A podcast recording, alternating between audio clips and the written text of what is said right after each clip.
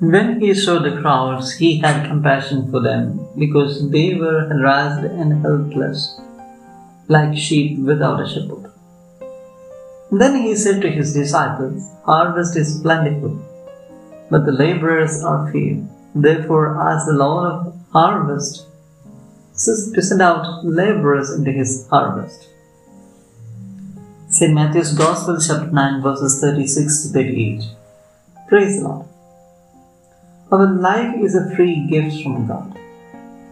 We were raised that possibly would have been extincted many years back. Our long existence is a gift of God. We were dead, but now we are all living because of the compassion of God. For our sake, He left His own glory and godly likeness and became one as we are. His compassionate love is a source of that action. Lord Jesus also had the same compassion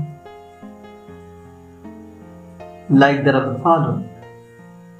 He had compassion for all the people. Then he is sending all his disciples with the mission of hope, love, and mercy.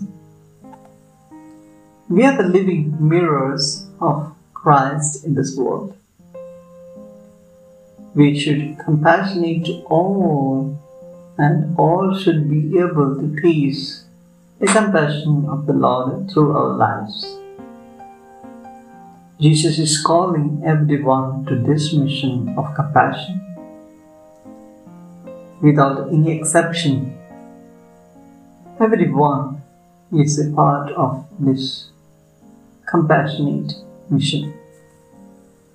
Let's do with all sincerity. Amen.